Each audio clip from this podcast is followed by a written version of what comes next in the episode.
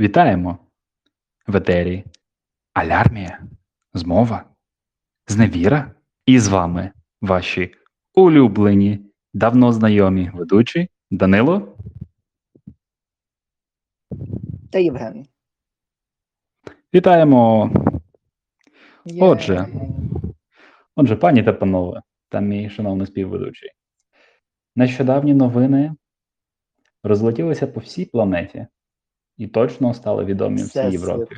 Міжгалактичному всесвіту.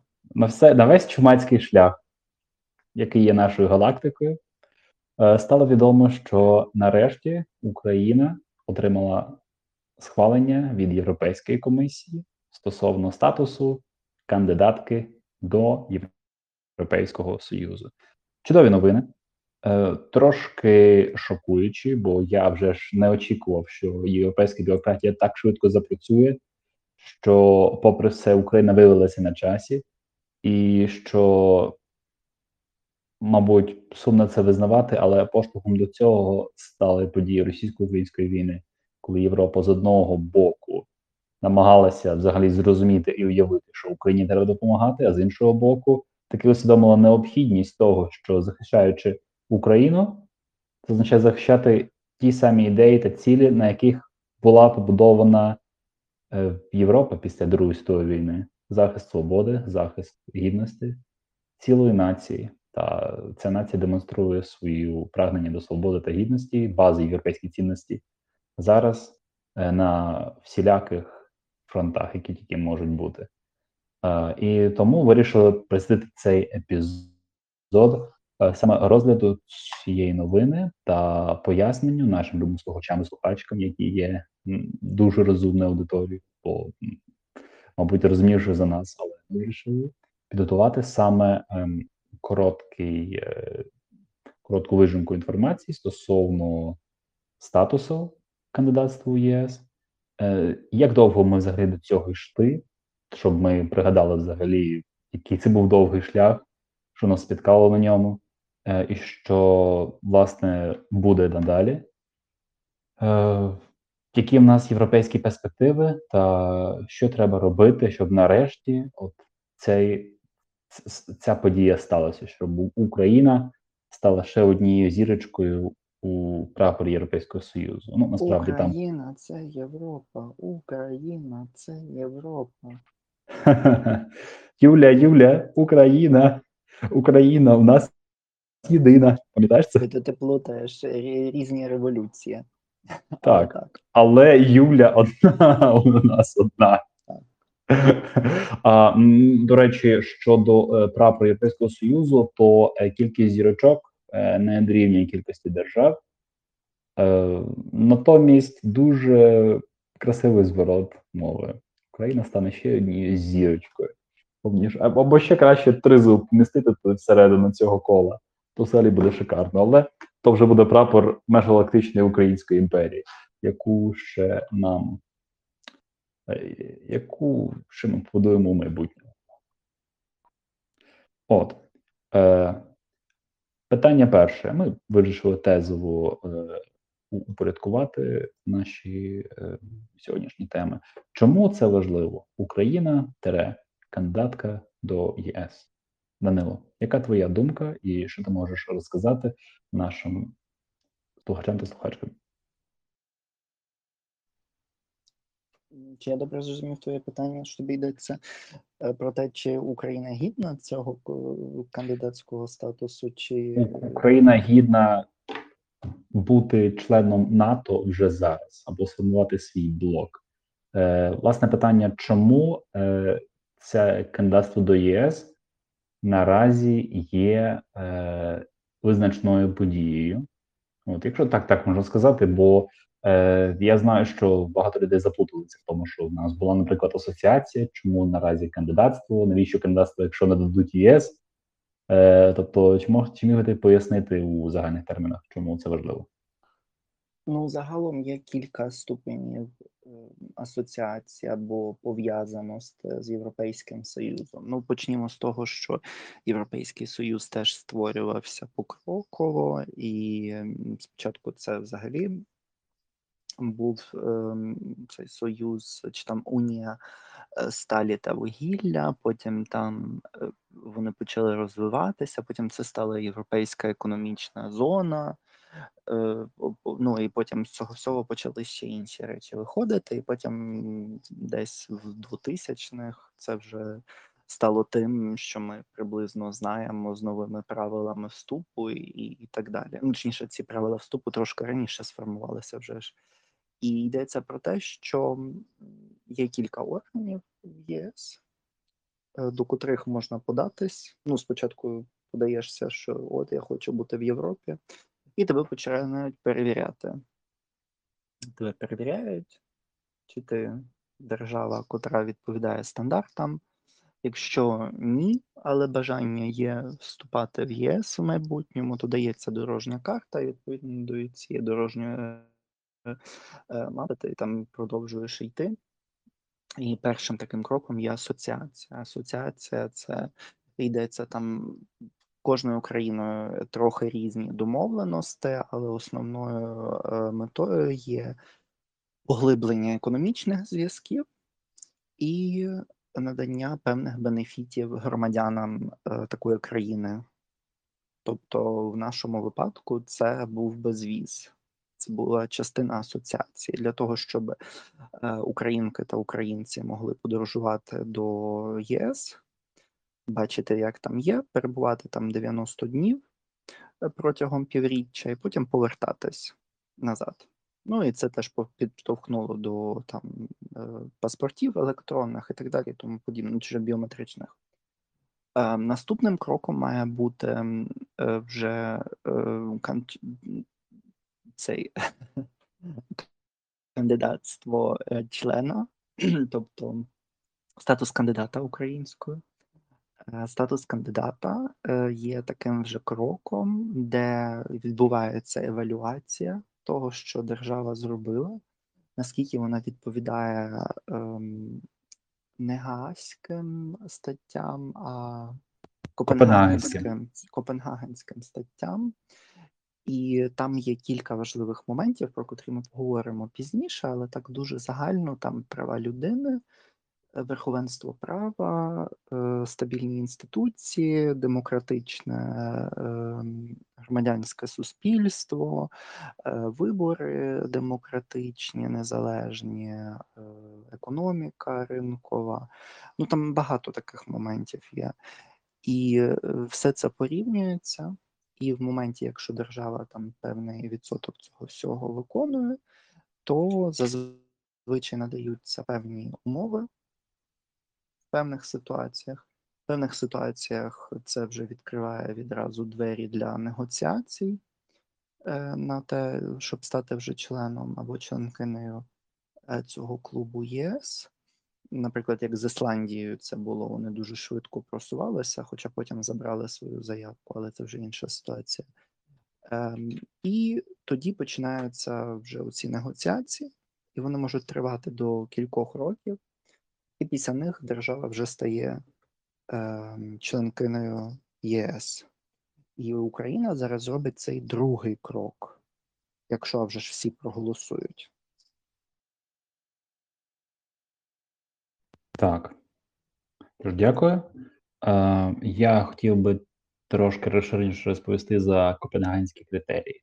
Отже, Європейська Рада 93-го року на своєму засіданні в Копенгагені е, визнали право кожної європейської країни, яке визначає положення статті 6 пункту 1 е, угоди про утворення Європейського Союзу. А це саме був Мастерський договір, підписаний в 92-му році, один з трьох договорів, які потім е, привели до формування Європейського Союзу як наднаціональної спільноти. Там було три договори: Мастерський, 93-й, 92-й рік підписаний, і третього року діє.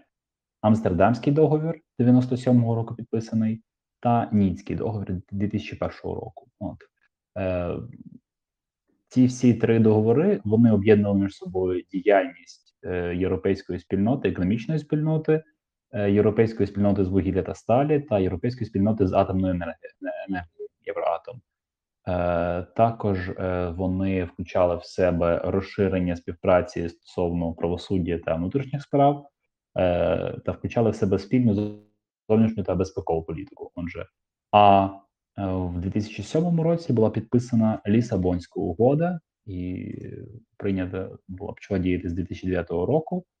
Е, Це договір про е, так мовити утворення Європейського союзу, який започаткував створення посад, передбачав посаду посаду президента ЄС, який офіційної немає, але наразі президентом ЄС є голова Європейської ради. От. Е, І мав змінити Конституцію, хоча насправді він не є формальною конституцією. Отже, ну і цей договір мав забезпечити Лісабонський людям простір свободи та безпеки, правосуддя без внутрішніх кордонів, е, також е, щоб європейські цінності працювали задля розвитку та процвітання е, нації Європи, сприявили соціальній справедливості. Ну і загалом е, там також були прописані численні економічні е, види співпраці, культурні та освітні, що теж важливо для нас, як е, наразі студентів. От зокрема, частиною цього цієї європейської співпраці стали академічні обміни та запровадження спільної стандартизованої болонської системи щодо спільного зарахування обрахування і стандартизації, наприклад, системи навантаження студентів, це так звані ECTS е, кредит пункти, пункти. Е, і, зокрема, там кожного семестру має бути 30 пунктів на семестр кожного студента. От, ну і, наприклад, зокрема, німецька система освіти дозволяє ті самі, щоб кредитні пункти вони зараховувалися іншими університетами, якщо ти, наприклад, робиш пере, переведення. Тобто, це така собі е, дуже проста система, яка дозволяє обмін знань та вільний перебіг, наприклад, ну, кадрів, якщо так можна сказати, студентів або викладачів, от і так далі. От повернемося тепер до капітанських угод. Е, критерії, точніше, ну загалом є е, єдина річ вільніших, свобільніших, не аж настільки вільних, тому що, наприклад, в Україні до сих пір нормально не вміють імплементувати цього всього болонського процесу, і в Німеччині в Німеччині теж для порівняння в Німеччині теж з цим є проблеми. Тому слухачі та слухачки не думайте, що тут все так круто. Тут теж дупа з тим, як вони це все ввели в життя і цим є проблеми. Ну, це проблема on its own, тобто сама по собі внутрішньонімецька. Закарузла система просто. Але, Та, але, але далі. я би сказав, я би чесно тобі сказав, я би залюбки прийняв би німецьку систему, бо кілька моментів є, які просто унеможливлюють такий от шахермах, який я бачив на своїй кафедрі. Університети мають більшу свободу, професори мають добрі зарплати. Це вже ж не тільки освіта, це економіка країни, але загалом, ну я просто стикався з тим, що на, наприклад, моєму факультеті то існувала корупція, і іноді вона була досить така е, неприємно це виглядало. Насправді, особливо коли там викладачі намагалися продати вісник свій, який вони видають, щоб ти навзаєм попросив додаткові бали. Це, це неприємно за це згадувати, але такі речі тут це просто нонсенс, і можна його, наприклад, закласти цього викладача до тобто будь-куди і з ним почнуть розбиратися. Тобто, ну такі речі, яка дичина ставалася, у нас викладачка одна на кафедрі не могла порахувати бали.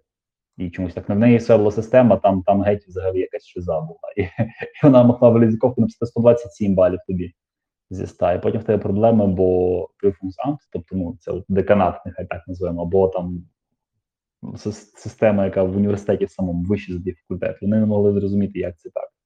І ти мав її шукати, щоб вона тобі ставила підпис, що в тебе там 100 балів, а не 100, там 58. Ну тут таке. Загалом багато критерій, а основні е, критерії е, це є політичні, тобто це стабільність установ, які гарантують демократію, верховенство права, дотримання прав людини та захист прав меншин, меншин, що дуже важливо. Потім економічні, ну тут загалом основне це дієва ринкова економіка. Неважливо, чи вона більш соціальна, тобто там, де багато виплат на незахищені групи, чи вона суто от така от ринкова, як е, яку я можу привести. Ринкова, ринкова. У Великій Британії. Так, так, я би сказав, так, така суто чисто права лібертаріанська, така особливо це Велика Британія. Я би сказав. Там теж є соціальні плати, але набагато менше. То не, то не Скандинавія, де загалом То не. Україна, де субсидію на газик отримуєш. Україна це таке, я би я би сказав, дик, дике поле і економічний волюнтаризм, бо системності якраз немає. У нас вона напівринкова, я сказав, перехідна економіка, і за, за багатьма е, кроками, які зараз відбуваються наразі, ну щодо, наприклад, енергетики, коли дозволяють там тобі, ну можеш, наприклад, коп- копати в себе нафту. Окей, ти можеш це зробити, але як ти її зможеш продавати, щоб до тебе не прийшла, я не знаю, е, податкова чи там управління по боротьбі з економічною діяльністю. Ну це е, якось пізніше поговоримо за е- економічну за українську енергетику. От але у нас системності за цим не прослідковується, бо там, де має бути ринкова економіка, в першу чергу має бути правосуддя та зрозумілі правила гри. Правила гри у нас міняються за телефонним правом. Це президент демонстрував, коли дзвонив до приватних банків, зокрема, поясняти, що, що там в них не так. От економічні вимоги це дієва ринкова економіка, називаємо це так загалом. Ну і третє це е, зобов'язання щодо самого членства в ЄС. Це відповідно, якщо Україна хоче вступити до ЄС, то вона має визначати е, її цієї країни політичні, економічні або монетарні цілі. Вони мають е, бути схвалені, бути розглянуті та мають бути йти в унісон з е, країнами ЄС. Ну, в першу чергу, наприклад, з вимогами Єврокомісії. От щодо Єврокомісії, то це ем, такий собі виконавчий орган Європейського Союзу. Е, комісари назначаються з держав-членів, тобто там відповідно е, Урсула фон дер Ляєн – це голова комісії е, з Німеччини, і комісари, які, наприклад, е, займаються економічною діяльністю, культурною, то вони там з країн-членів треба подивитися теперішній склад. Там Болгарія, Литва, всі, всі, всі ці країни. Е, і наразі ми отримали схвалення від Європейської комісії. Перед тим була новина про те, що Європарламент якби робить endorsement, тобто схвалює вступ України. І тепер слово має йти за голосуванням е, країн-членів. От. Е, і подивимось, як воно може розігратися. Ем, наразі те, що відомо, то дві країни виступали, виступали з пересторогою. Це була Данія і це були Нідерланди. Ну наразі, якщо був сигнал від Єврокомісії, відповідно там це все обговорювалося. А якщо представниці, представники і представниці Ну, цих вже країн була новина в цьому е, в Меркурії ДЕ, що Нідерланди вже е, схвально підходять до рішення комісії, вони підтримують рішення комісії. А щодо Данії, ну то Данія е, два дні перед тим сказала, що якщо буде рішення позитивне від комісії, то вони підтримують рішення комісії. Е, Проблема тільки з тим, що Данія дуже сильно тисне, особливо з правами меншин. А ми до сих пір не визначили всіх, хто в нас меншина, хто ні. Я не говорю зараз про сексуальні меншини, про котрі більшість людей. Подумала? Ні. Е, Ну, про будь-які меншини. Про будь-які меншини, але ми чітко цього ще не сформулювали. Ми мусимо це зробити в нашому законодавстві, щоб до нас не було претензій. Зараз почнеться, особливо після роздачі паспортів е, всяким там російським громадянам, е, що у нас є російська якась меншість, ще щось.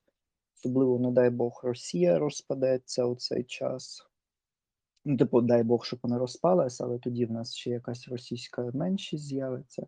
Ну, Тобто ми мусимо бути в обережними. якої не буде своєї держави, зазначити. та якої, якої не буде своєї так. держави, та і там буде просто Сомалі велике, і вони захочуть сказати, що типу, ну, ну як ми, ми ж тут належимо, ну, ну пустіть нас, і Зеленський думає, так, Буду ацелювати ще над великою нацією недоросів. Були в мене українці, малороси, будуть ще недороси. Тепер. Класно. От. Я так і не зрозумів цього трюку з виданням громадянства людям, які жодного стосунку не мають до України. Можна дати притулок, але навіщо громадянство? То знецінює ну, взагалі все, що можна цінити, воно знецінює. Ну, то таке. Добре, вертаємося до кандидатства. Отже, відповідно, найголовніший момент щодо кандидатства є такий: е, ну, пам'ятаючи е, угоду про асоціацію, яка була підписана у двох частинах, тобто, відповідно, це був 21 березня 2014 року е, і 27 червня теж 2014 року. Це воно розділено було на дві частини політично та економічно. Е, і тепер, коли країна стає кандидатом, вона отримає доступ до фінансових інструментів Європейського Союзу. Е, і тут це найважливіша річ, яка випливає з цього всього з кандидатства до ЄС.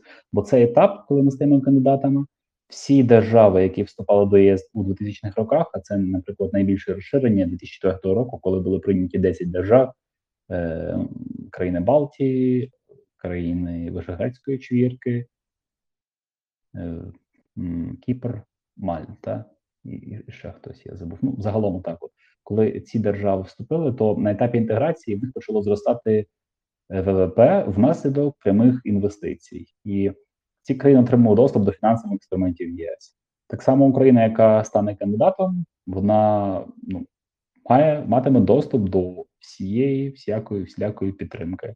І це також може пом'якшити навіть відбудову України, відбудову і е, в тому числі інтеграцію з європейськими всілякими системами, зокрема там система доріг.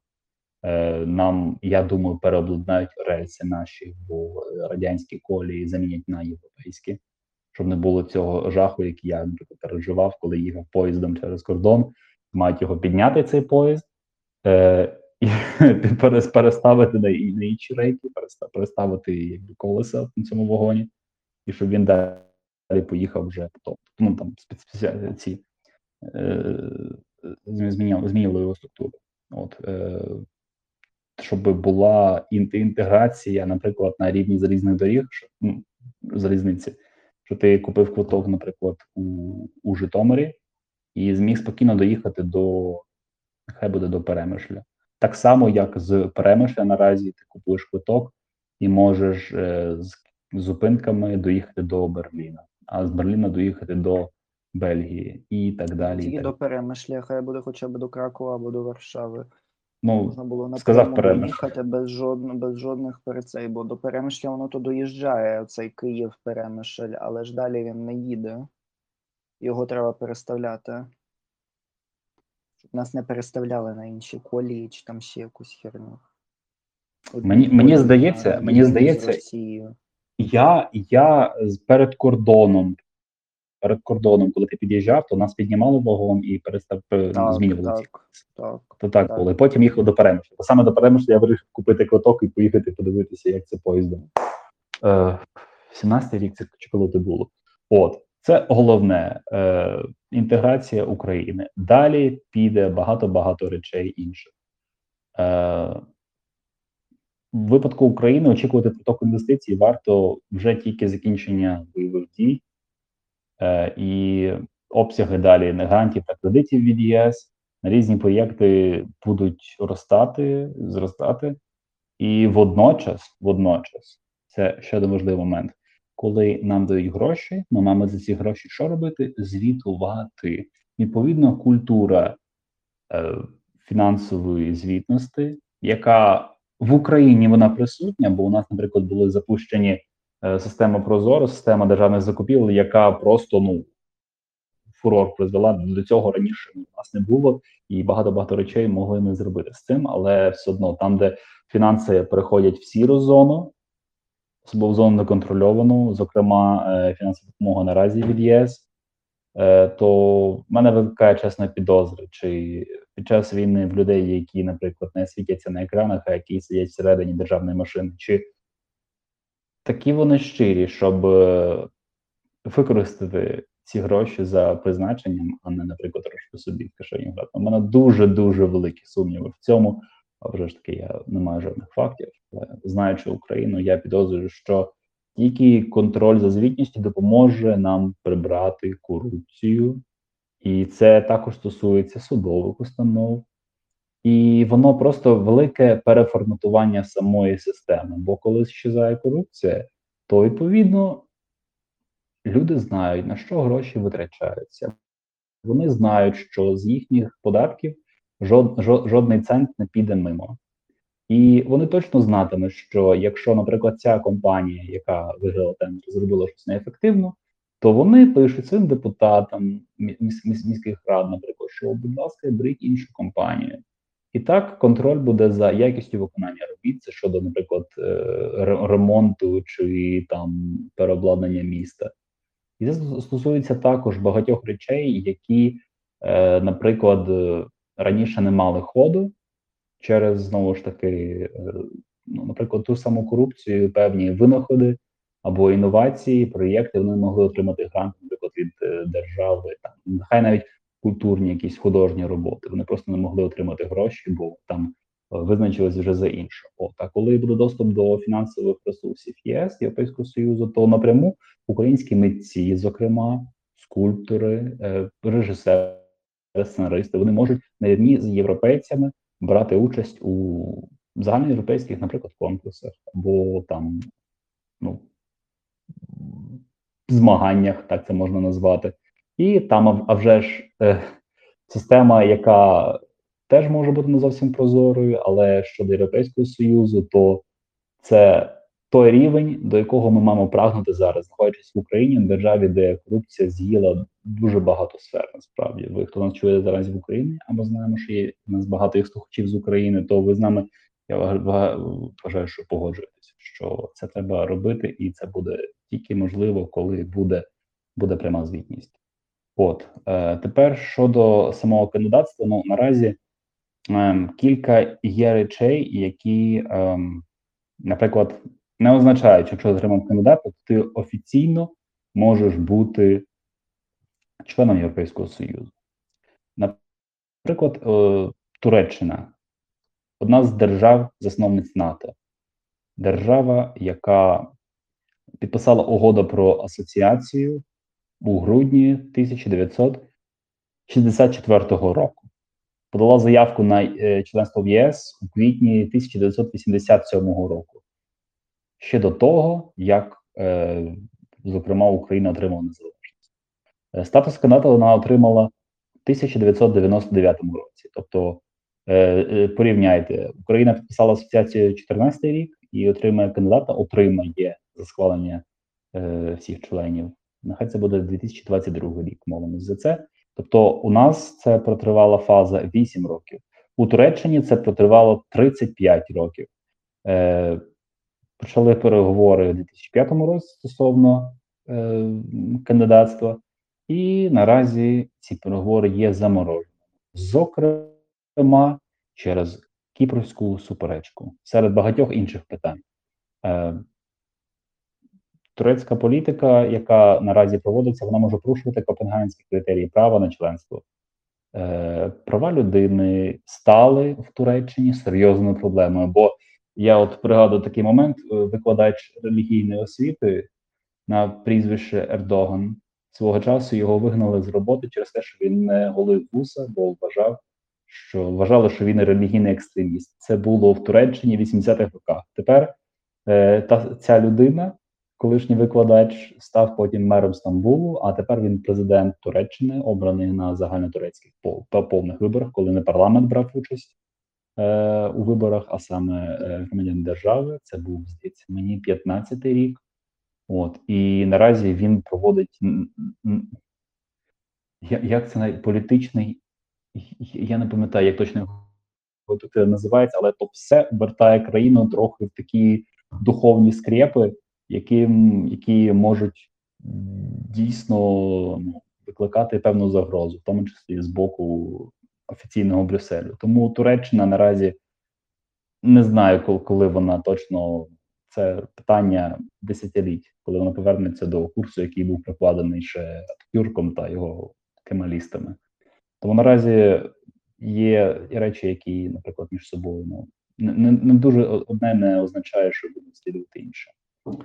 Так, е, щодо інших кандидатів, то кандидатка кандидатка до ЄС є Албанія, яка підписала угоду у 2009 році і отримала статус кандидата у 2014 році. Тобто 5 років десь відбулося, десь так, такий інтервал. Албанія маленька держава, в 2018 році стала членкинею НАТО, тобто малі держави вже ж легше приєднувати, і там наразі йде дуже така потужна реновація, я би сказав. Там вони досі збирають ці всі бункери, якими вона вкрита була під час комунізму, е, диктатури комуністичної. От.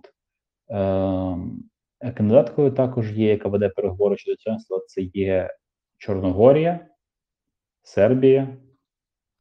От, І держави, які тепер перейдемо до самої України. Україна входила до переліку держав, які умовно називали Східне партнерство. Східне партнерство це держави перехідної економіки.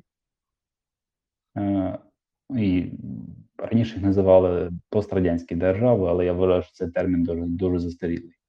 Е, Європейський Союз... така пропот теж особливо до тих, хто нас слухає у Німеччині. Я дуже прошу всіх звертайте на це увагу і кажіть, щоб вас так не записували і так далі. Бо е, в усіх статистиках німецьких ми позначені як besondere Städte або ehemalige Sowjetunion. І там нас вписують між трьома державами Росією, Білоруссю і Казахстаном. Тому це одна з причин, чому не використовувати взагалі пострадянські держави, це постсовітські. Це не має нічого з нами спільного. А, Європейський Союз окреслив собі е, раз, два, три, чотири, п'ять та шість держав, які е, наразі мають перехідну економіку та потенційно б могли увійти до Європейського Союзу та мали по ну принаймні мали поглиблену співпрацю з Європейським Союзом, не увійти. От і тепер я хочу озвучити ці країни: Азербайджан, Білорусь, Вірменія, Грузія, Молдова та Україна. От.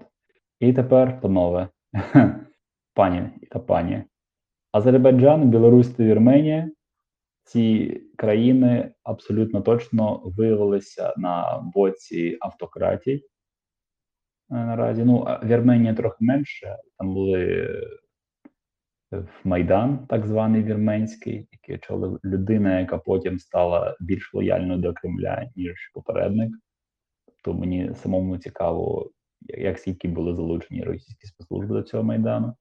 Е, Білорусь наразі призупинена е, участь східному партнерстві через е, самопроголошеного президента, який жахає весь світ та народ своїми перформансами.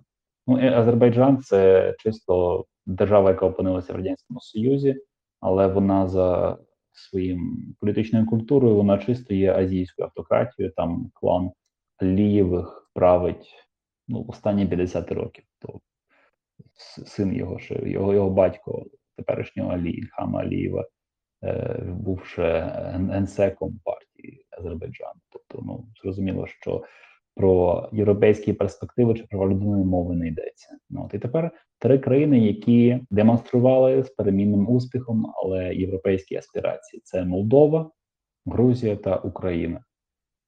Що цікаво, країни мають розвинуту політичну культуру, е, і також всі ці три країни мають е, е, метастази руського миру у своєму тілі. Для Молдови це була Придністровська Молдавська Республіка, і зараз досі не є. Для Грузії то була спочатку Абхазія 92 рік, потім Південна Осетія, 2008 рік, пряме вторгнення Росії 5 днів. У п'ятиденне вторгнення у серпні 2008 року. Ну і Україна наразі має повні території. е, 20% її території є наразі окупованими. Е, Ці держави е, виявляли, ну, зокрема, я можу за Україну сказати, е, приналежність до європейської нації своїм прагненням свободи. І така річ, як Революція Гідності, за моїм переконанням, вона ну, має вивчатися в підручниках історії. Бо е, я просто нагадаю трохи хронологію подій. Е, у на Віднівському саміті мало статися підписання про угоди про асоціацію, яку тоді там були запрошені були країни східного партнерства, якраз Віль- Вільнюський саміт. Це не пам'ятаю точно дату. Це був листопад 2014 року. Там були так всі, всі країни східного партнерства. Е, Зокрема, е, Молдова на тому саміті підписала цю асоціацію, і вона отримала за кілька, кілька місяців отримала безвіз собі. Е, Вірменія тоді не підписала і висловила бажання приєднатися до структур е, Євразійського Союзу. Ну, Євразійський Союз це оч- очолюється Росією. Це такий анти-ЄС, можна сказати, СНД, нехай буде СНД 2.0. Е, Україна тоді, маючи президента Януковича, за яким бігала далі Грибовська, і вмовляла його, і запрошував, будь ласка, ось там та- такий час, будь ласка, прийдіть. Я навіть це відео збереглося, він їй поганськи відповідає. Будь ласка, помовчіть якось так. Це здоровий мішок з лайном Янукович, е, який тоді просто заморозився, не підписав, е, не з'явився у визначений час і з 2007 року до саме часу підписання асоціації ми провели 21 раунд переговорів з Радянським Союзом. І тоді, е, от, наприклад, я дивився виступ Віталія Портнікова на е, політклубі на каналі Еспресо, то він нам сказав, що Янукович почав теж демонструвати певну незалежність, самостійність у своїй політиці, і Путін його просто нагнув і сказав так. У нас розмови з тобою не буде, робо- роботи з тобою не буде, якщо зробиш те, як ми хочемо. А хочемо ми, щоб ти, будь ласка, призупиняйте ці всі афери, і ми вас чекаємо в Євразес, як з Вірменією. І сталося далі те, що сталося. Євромайдан, а потім і Майдан, відомий як Революція Гідності. Так от, е, шлях, який ми вибрали до ЄС, ну, іншого шляху нема в Україні, якщо ми прагнемо дійсно бути незалежною країною і е, мати захищене, вільне та сучасне майбутнє. Сучасне, бо майбутнє є різне. Вірменія собі інше обрала, і тепер ми бачимо, що відбувається. Е,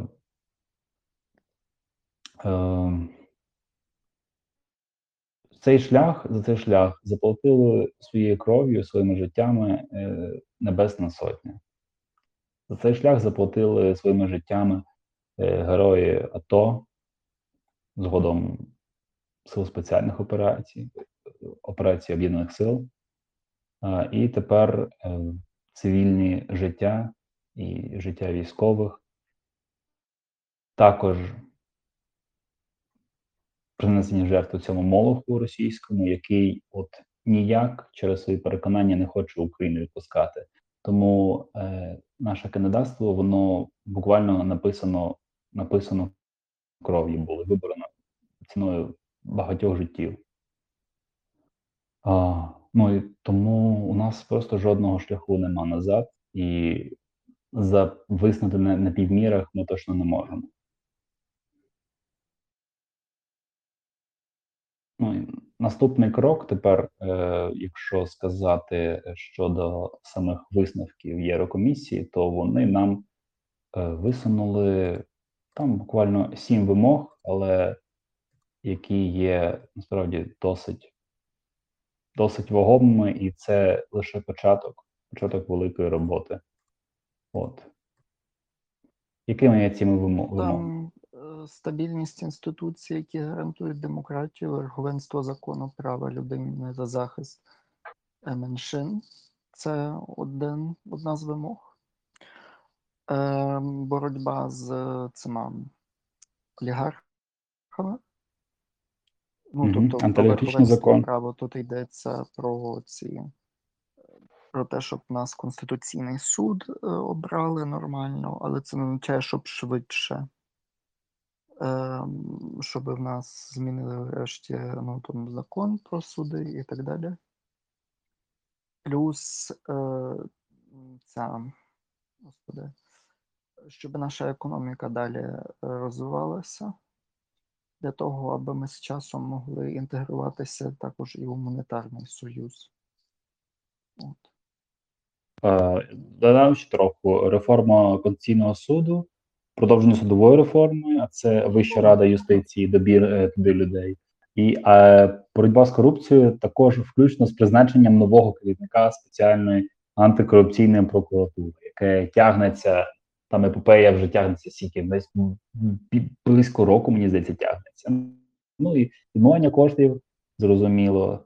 Е, а також один з одна з вимог, це Данило, ти вже сказав, е, зміна законодавства про нацменшин. Тобто, ну я вважаю, та тут теж є великий простір для маневру, і треба, я гадаю, прописати так все, щоб е, раціонально в європейських партнерів, зокрема, не було навіть е, підстав е, якось нас в чомусь критикувати. Ну і зокрема, я вважаю, що ми дуже е, прописали наразі вільно. Е, вільно маю на увазі дуже непогано з цим впоралися. Зокрема, е, визначивши, визначивши позиції України, зокрема щодо освіти українською мовою, і такі самі, ну я кажу за національні меншини, зокрема угорці на Закарпатті, бо так виходило, що людина могла 12 років вчитися, жодного не мати і не володіти взагалі українською мовою.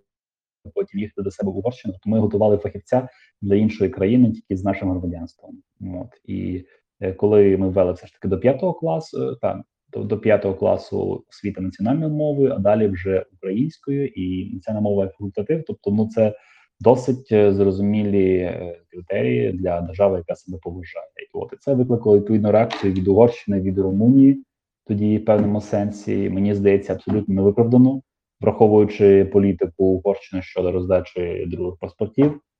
Е, ну і Згадуючи теж політику Румунії щодо деукраїнізації українців на території е, Буковини. та яка, до речі, до речі, не має належної уваги істориків. Я гадаю, це можна теж зробити однією з одним з випусків якраз наших наших подкастів. Та там там діяли свого часу загони УПА. Е, там же там же була якраз окупація цього, Ну, ну, як, як його Чернавці, як його називають. Та, але Чернівці, але все одно я хочу тут все ж таки повернутися до ЄС. Та. Я щиро кажучи, думаю, що якщо ми дійсно будемо вимагати від, вла... від влади, але і самостійно теж робити кроки до того, щоб Україна імплементувала всі вимоги і рухалась далі європейським шляхом, то за 10 років ми вже зможемо бути членами Євро- Європейського Союзу. Ой, ти оптиміст, Данило. Оптиміст. Я думаю, що це реальна цифра.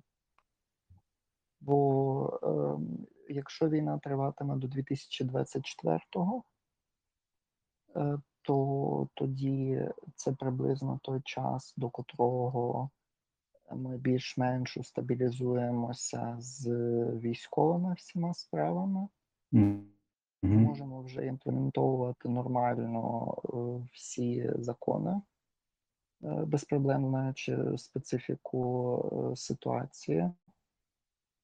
По-третє, е, ми вже матимемо розбудовану систему, захищену від російських нападів максимально. Ну і важливий момент це е, те, як ми підходитимемо до цього. До,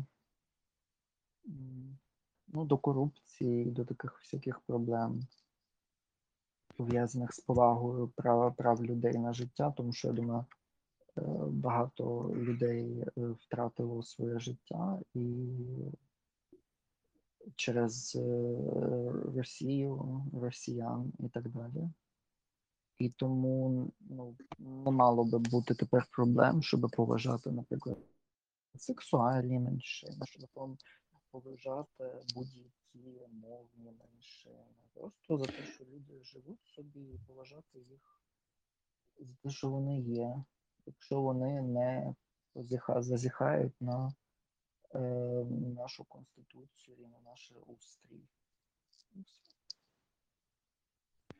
Ну, я лише додам, що е, якщо Україна все ж таки не визначиться з цим питанням щодо взагалі, наприклад, одностатевих шлюбів, або принаймні визнання е, прав сексуальних меншин, то якщо ми таки не визначимося з цим питанням і будемо від, відмовчуватися якось відкладати все на потім, то ми ну ми цивілізаційно відстаємо, бо це частина сучасної політичної культури. Ну, ми будемо Признава- як зацофана Польща. На нас всі будуть дивитися як на е, скажених і все. Е, ну не досить сучасних, я би так сказав, бо наразі проблема України не геї та лесбійки, проблема України москалі та внутрішні гниди, такі, які е, е, розмиваються на понятті українець та використовують. Ну, це багато про це І тому я раджу багато кому, от, власне, на цю тему прочитати мій есей у е, такий, такому прекрасному журналі Брюссель, Україна Рев'ю. От, ми додамо два лінки на українську та на англійську версії. І я, власне, там говорю про те, що Росія і росіяни стільки енергії вкладають у те, щоб власне розмивати це поняття між українським і російським, і атакувати взагалі все тому українське як антиросійське. От. Буде цікаво. читати Данило це його літературний дебют, можна сказати, у публіцистиці. Е, я його підтримав дуже Ну, з цим. Я був вражений. так. Е, і я вважаю, що це непогана проба пера, і вона виливає якраз деякі думки, які ми з ним також обговорювали, якими ми ділилися на цьому етері та в інших. Тому це буде непогане доповнення, щоб взагалі зрозуміти уявлення, що думає сучасна молодь, активна. Е, і, мабуть, на жаль, я вже не вписуюся у молодь. Ну чому? До, до 35 загалом здається за класифікацією ООН. Типу, як ще young adults, ти, ти ще рахуєшся. Young adults. Так. Так. Ну, Але вже не молодь. Молодь до 21-го року життя. Це молоді дорослі. Молоді, дорослі, Молоді, то ще, то молоді ще не старі. То ще не старі. Ну добре. А, та, і також додам ще новий термін для наших слухачів та слухачів. Така є е, тристоронній формат посиленої співпраці між державами, які хочуть війти до Європейського Союзу щодо інтеграції, а саме ці три держави е, східного партнерства Україна, Молдова та Грузія. Воно називається, вона має офіційний термін асоційоване тріо. Асоційоване тріо засновано було у травні 2021 року. Ем, ну і наразі це співпраця на рівні наших МЗС, на рівні там обміну досвідом. Е, у нас був саміт перший, який відбувся у Батумі. Це у липні було 21-го року. Е, також був брав участь Шарль Мішель, тоді голова Європейської ради. От. Ну і е, зокрема, Але теж Я- я- всі пам'ятаєте про те, що не всім трьом країнам дали е, зараз е, зелене світло на голосування у Раді. У так, Раді. та, в Європейській комісії, Європейській комісії. Так. Е, Бо в Грузії не дали, наприклад. І Молдові теж сказали, що у них є дуже серйозні проблеми з корупцією, ще серйозніше, ніж в Україні. Тому е, тут теж треба пам'ятати, що ми не якісь там найгірші. Ми реально зробили певні речі дуже добре, але над певними речами ми ще мусимо дуже активно попрацювати. У нас ринок землі мусить залишитись активним, мусимо повернути землі, реінтеграція людей, е, судові е, системи, котрі є незалежними, щоб не було телефонного права. для того, щоб всіх олігархів притиснути до стінки. Так що дуже важливо. Ну і також хочу нагадати, що вся Східна Європа наразі ми це про це можемо забувати, бо е, існує наразі, я це помічаю на собі, е, така стрес, який наразі переживають через е, емоційні ресурси, покладені на діяльність на щодо допомоги України і Україні. І, і ну, в певному сенсі забувають за те, що наразі вся Східна Європа дивиться на Україну. Наші сусіди найближчі, і я вважаю, що їхня думка має най, найбільше для нас значення. Вже ж думка Берліну та Парижу теж важлива. От вони нещодавно приїхали, і вони будуть чи то серед е, їхніх цілей є там зібрати власні політичні дивіденди, чи вони дійсно співчувають Україні. От то за це теж поговоримо. Але вони, е, Східна Європа, наші сусіди, Польща, Литва, Румунія, Словаччина, навіть Казахстан в певному сенсі. Вони всі дивляться на Україну і всі бажають нам перемоги. І тому з, їхніми думками, також з думками власними нашими, я вважаю, що ми набуваємо сили, маючи цю велику підтримку, і ми просто не можемо схибити. Та і останній момент, який може е, піднесе риску під росіянськими цими наративами та мемами стосовно слов'янського братства і цієї всієї е, е, каніба- канібальної ідеології, що Росія має бути захисником слов'ян, то ну, по-перше, в таких категоріях вже от загальних об'єднуючих таке, ну, імперії за цим особливо помічалися. Там німецька імперія, яка казала, що хоче захистити германців ще за Вільгельма II. Ну так от, більшість країн слов'янських наразі у Європейському Союзі. Більшість країн слов'янських, я кажу за Болгарію, я кажу за е, Словенію, Хорватію, зокрема. Е, Боснія наближається туди, ну, Словаччина, Польща, Польща дуже потужна слов'янська країна, так називаємо. Більшість з них вже в НАТО. І тому наш, наше місце серед е, сучасних вільних європейських народів. Що ж, дякую вам за увагу, любі слухачі та слухачки. Я думаю, на цьому світлому моменті ми можемо завершувати. Так, і я, власне, хотів прочитати один такий вірш для того, щоб трохи всіх розвеселити від Богдана Ігоря Антоновича. Це є збірка для дітей. І ми, власне, передали дуже багато книжок до е, пласту е, у Берлін і до пласту у Мюнхен в їхні бібліотечки. Е, Власне, з Сергієм Сухановим, котрий нас підтримав власне грошовим чином, і плюс до бібліотеки Гайнріх фон Кляйст у Марцані. Теж майже 100 книжок, і там теж є і Гаррі Поттер е, від Абабала Гамаги, і різні інші цікаві книжки. От одні з них, власне, був Ігор Антонович. Я його відкрив і якось згадав такий чудовий вірш, котрий колись давно читав ще в дитинстві. Це якраз книжка для дітей. І це привітання життя. Але мені здається, цей вірш, власне, є на часі зараз. І день, і вік однаково минають, не задержать нам хвилі. Кожна мить знов родить, другу мить, і перша в другій спить, обі о третій. Та, як вежа, час виростає, і меж немає, і нас німить. Так на минулого і майбутнього раменах повішено, мов плаху, долю нашу. Ми ланцюга поодинокі звена, ми відтинок малий зі стрічки часу. Це наших днів звичайна тут дорога, не падає ніщо до безвісти води. Віддати треба нам життю щомога, а треба кожному ще поки молодий. Тепер ще квітка дійсності надією, надією цвіте, не кидає ще тіні дерево з невіри, хоч знає, що морози серце вірує, проте і ліктями у житку правди ще не мірить.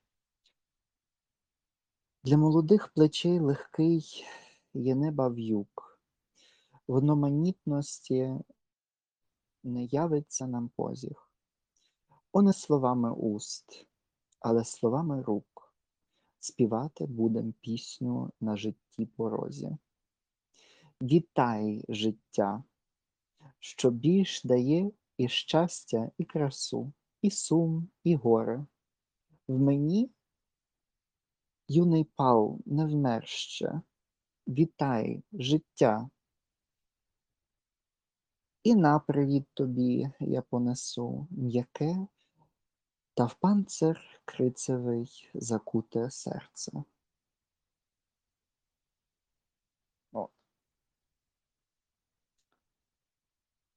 Найбільше мені тут подобається та частина, котра, власне, стосується трохи Унії Європейської.